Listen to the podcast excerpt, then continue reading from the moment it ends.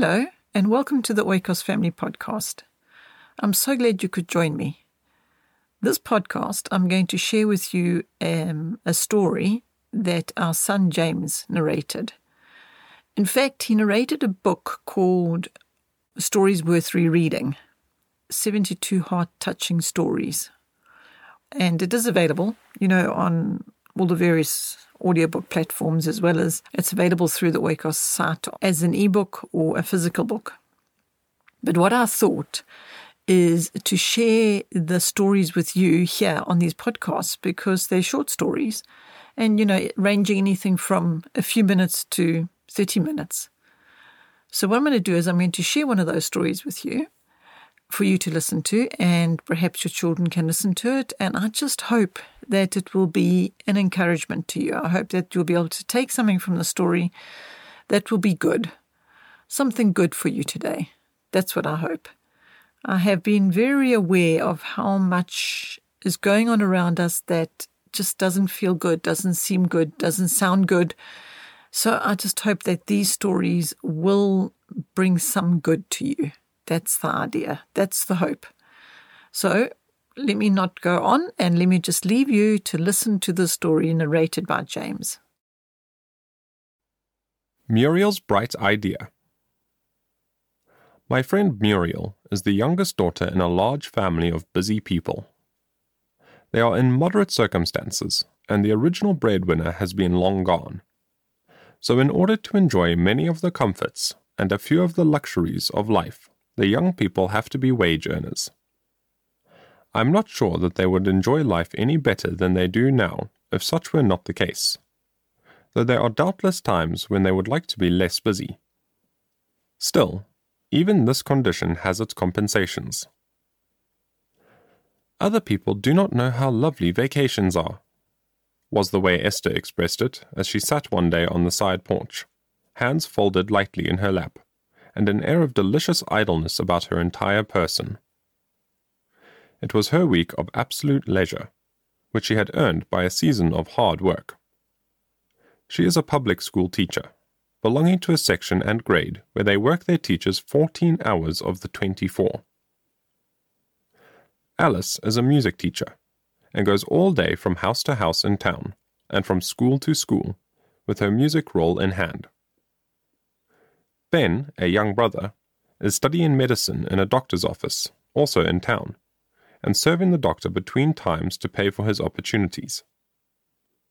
There are two others an older brother just started in business for himself, and a sister in a training school for nurses.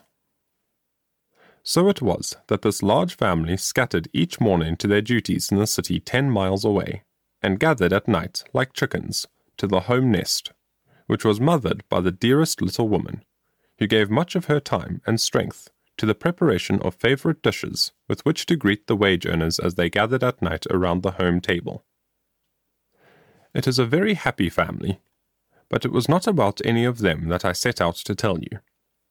In truth, it was Muriel's apron that I wanted to talk about. But it seemed necessary to describe the family in order to secure full appreciation of the apron. Muriel, I should tell you, is still a high school girl, hoping to be graduated next year, though at times a little anxious lest she may not pass, and with ambitions to enter college as soon as possible. The entire family have ambitions for Muriel, and I believe that she will get to college in another year. But about her apron. I saw it first one morning when I crossed the street to my neighbor's side door that opens directly into the large living room and met Muriel in the doorway, as pretty a picture as a fair haired, bright eyed girl of seventeen can make. She was in what she called her uniform a short dress made of dark print, cut lower in the neck than a street dress. It had elbow sleeves, and a bit of white braid stitched on their bands and around the square neck set off the little costume charmingly. Her apron was of strong dark green denim, wide enough to cover her dress completely, it had a bib waist held in place by shoulder straps, and the garment fastened behind with a single button, making it adjustable in a second. But its distinctive feature was a row of pockets, or rather, several rows of them, extending across the front breadth. They were of varying sizes and all bulged out as if well filled. What in the world? I began, and stared at the pockets. Muriel's merry laugh rang out. Haven't you seen my pockets before? she asked. They astonish you, of course. Everybody laughs at them. But I am proud of them. They are my own invention. You see, we are such a busy family all day long, and so tired when we get home at night, that we have a bad habit of dropping things just where they happen to land, and leaving them. By the last of the week, this big living room is a sight to behold. It used to take half my morning to pick up the thousand and one little things that did not belong here and carry them to their places. You do not know how many journeys I had to make because I was always overlooking something. So I invented this apron with a pocket in it for every member of the family, and it works like a charm. Look at this big one with a bee on it. That is for Ben, of course, and it is always full. Ben is a great boy to leave his pencils and his handkerchiefs and everything else about. Last night he even discarded his necktie because it felt choky. This pocket is Esther's. She leaves her letters and her discarded handkerchiefs, as well as her gloves. And Kate sheds hair ribbons and hatpins wherever she goes. Just think how lovely it is to have a pocket for each, and drop things in as fast as I find them. When I am all through dusting, I have simply to travel once around the house and unpack my load. I cannot tell you how much time and trouble and temper my invention has saved me. It is a bright idea, I said, and I mean to pass it on. There are other living rooms and busy girls. Whose is that largest pocket marked M? Why, I made it for mother. But do you know, I have found out just in this very way that mothers do not leave things lying around. It is queer, isn't it, when they have so many cares? It seems to be natural for mothers to think about other people. So I made the M stand for miscellaneous, and I put into that pocket articles which will not classify and that belong to all of us.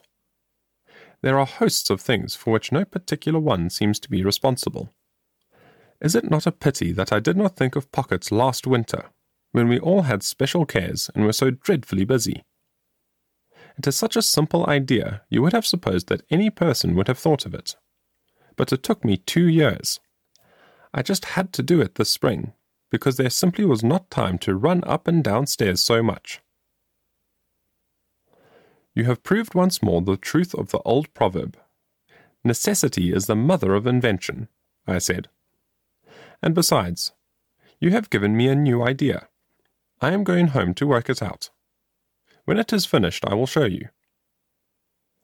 Then I went home and made rows and rows of strong pockets to sew on a folding screen I was making for my workroom. Written by Pansy in Christian Endeavour World by permission of Lothrop, Lee and Shepard Company. I do hope that you are able to gain something good from that story. And just a reminder that if you do want more of these stories, as I mentioned before, they are available through a physical book and an ebook and an audiobook, all 72 stories. So, again, thank you for listening. I hope you got something good from this. And I also hope that you have a very, very good week. And I hope you enjoyed the next podcast that we will be bringing your way. Until then, thank you so much and be blessed.